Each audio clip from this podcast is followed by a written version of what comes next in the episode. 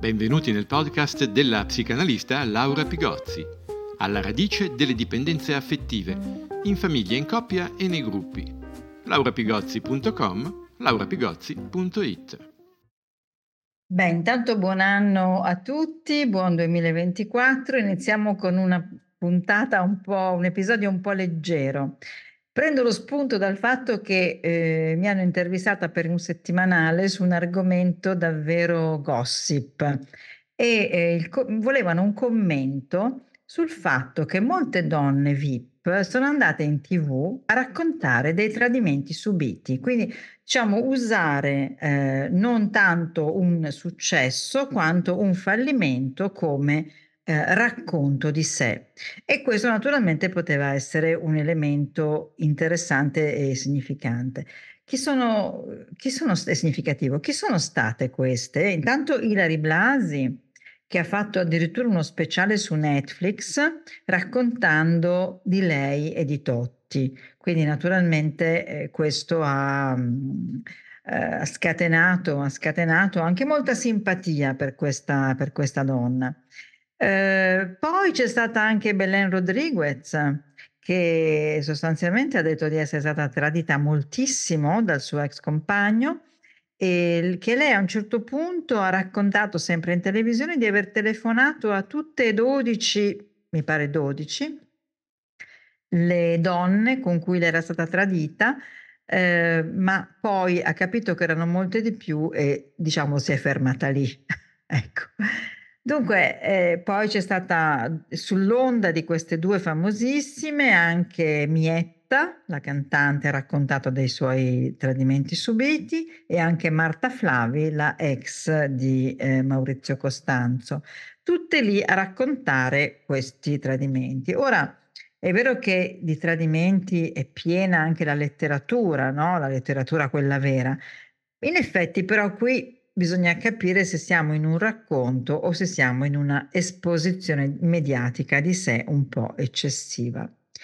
Ora, mettere in piazza il proprio dolore eh, può dare una specie di ebbrezza, eh, di ebbrezza e una specie di idea di poterlo contornare, di poterlo gestire, di poterlo tenere a bada. Mm? Poi mm, non dimentichiamo che in, questo, in queste operazioni, queste sono anche operazioni di marketing, eh, sono operazioni in cui c'è un tornaconto economico, no?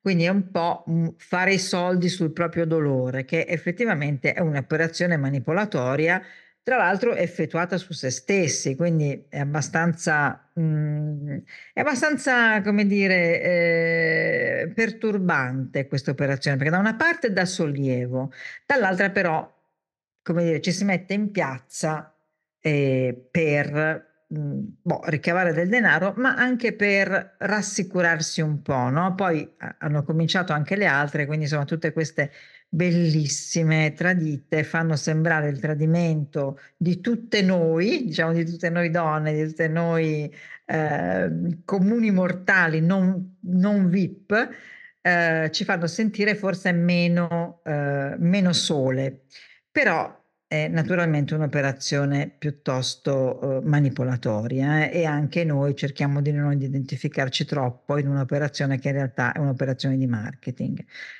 È un'operazione di marketing e che fa sì che no, non, si permette, non ci si permette di, valizza, di valorizzare veramente ciò che c'è da, da valorizzare, cioè eh, non è valorizzando col denaro, eh?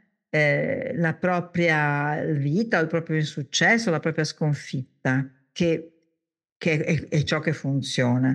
Perché questa è una maschera, naturalmente, eh, perché si trasforma la frustrazione in una vittoria pubblica, in una cosa da spettacolo. Ed è un'operazione pericolosa perché? Perché si perde il vero valore, che è quello della frustrazione e che è un momento di crescita, un momento di sviluppo e, e alcuni francamente avrebbero bisogno di crescita e sviluppo anche a 40 anni e anche dopo. Eh? Quindi questo non è un fatto liberatorio, questo, questa cosa che è accaduta così a raffica nelle scorse settimane non è un fatto liberatorio. C'è anche forse un po' l'estetica della vittima, una richiesta di partecipazione corale, però eh, quello che è successo in realtà è stata la vanificazione che un momento di frustrazione, di limite, potevano essere utili a, a superare un ostacolo, Era, è proprio una, una vanificazione di un momento prezioso, perché si cresce grazie ai traumi. E quindi si sono perse queste donne la possibilità di esercitare una resilienza e, mm, e di fare di questo intoppo un passo di sviluppo, da questo inciampo un balzo in avanti. Perché da questa esperienza uno dovrebbe trovare, come dire, eh, il punto, il punto in cui ha sbagliato, cioè capire cosa fa- le ha fatto scegliere quel tipo d'uomo e capire anche magari un po' come trovare un uomo migliore e non cadere più nella stessa trappola e nella stessa ripetizione, perché spesso noi, mutatis mutandis, cambiamo Sem- ci sembra di cambiare uomo, ma ripetiamo lo stesso modello di uomo e, e ripetiamo quindi la stessa sofferenza. Una ripetizione che, naturalmente sapete, riguarda una ripetizione di un fatto che riguarda la nostra infanzia, che riguarda le nostre figure di cura, ma eh, se vogliamo capire qualcosa di questo trauma del tradimento, Certamente il metterlo in piazza, il metterlo in vendita, il portarlo al mercato forse non è proprio la strada principale. Hm? È, è importante capire ciò che non avevi capito, è importante capire qual era il tuo coinvolgimento in questa relazione malata. È importante capire che cosa stavi facendo, è importante capire dove realmente fossi, cosa stavi vivendo. E quando miracolosamente ti si sono aperti gli occhi, è il momento in cui non si va al mercato con questo miracolo, ma si cerca di capire perché hai scelto quell'uomo, cosa c'era in questa vostra relazione che poteva produrre il tradimento, oppure perché lui aveva bisogno anche di altro, che cosa attira le donne verso un uomo rigonfio di narcisismo, verso un uomo rigonfio di potere. Che cos'è? Che cos'è questa polverina magica che prima o dopo tocca spesso le donne, anche quelle di gran valore? Belen ha detto una cosa in più rispetto alle altre, cioè ha detto di aver sofferto di depressione e di essere stata in clinica per 20 giorni. E io dico, meno male, Meno male che ha avuto questo momento di verità, perché come si dice nel mio ambiente, diciamo, di, di clinici, è una frase un po', come dire, paradossale, ma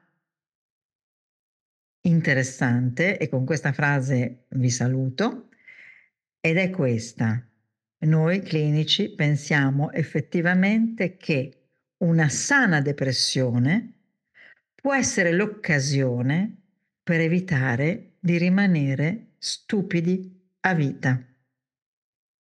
Grazie e ancora buon anno.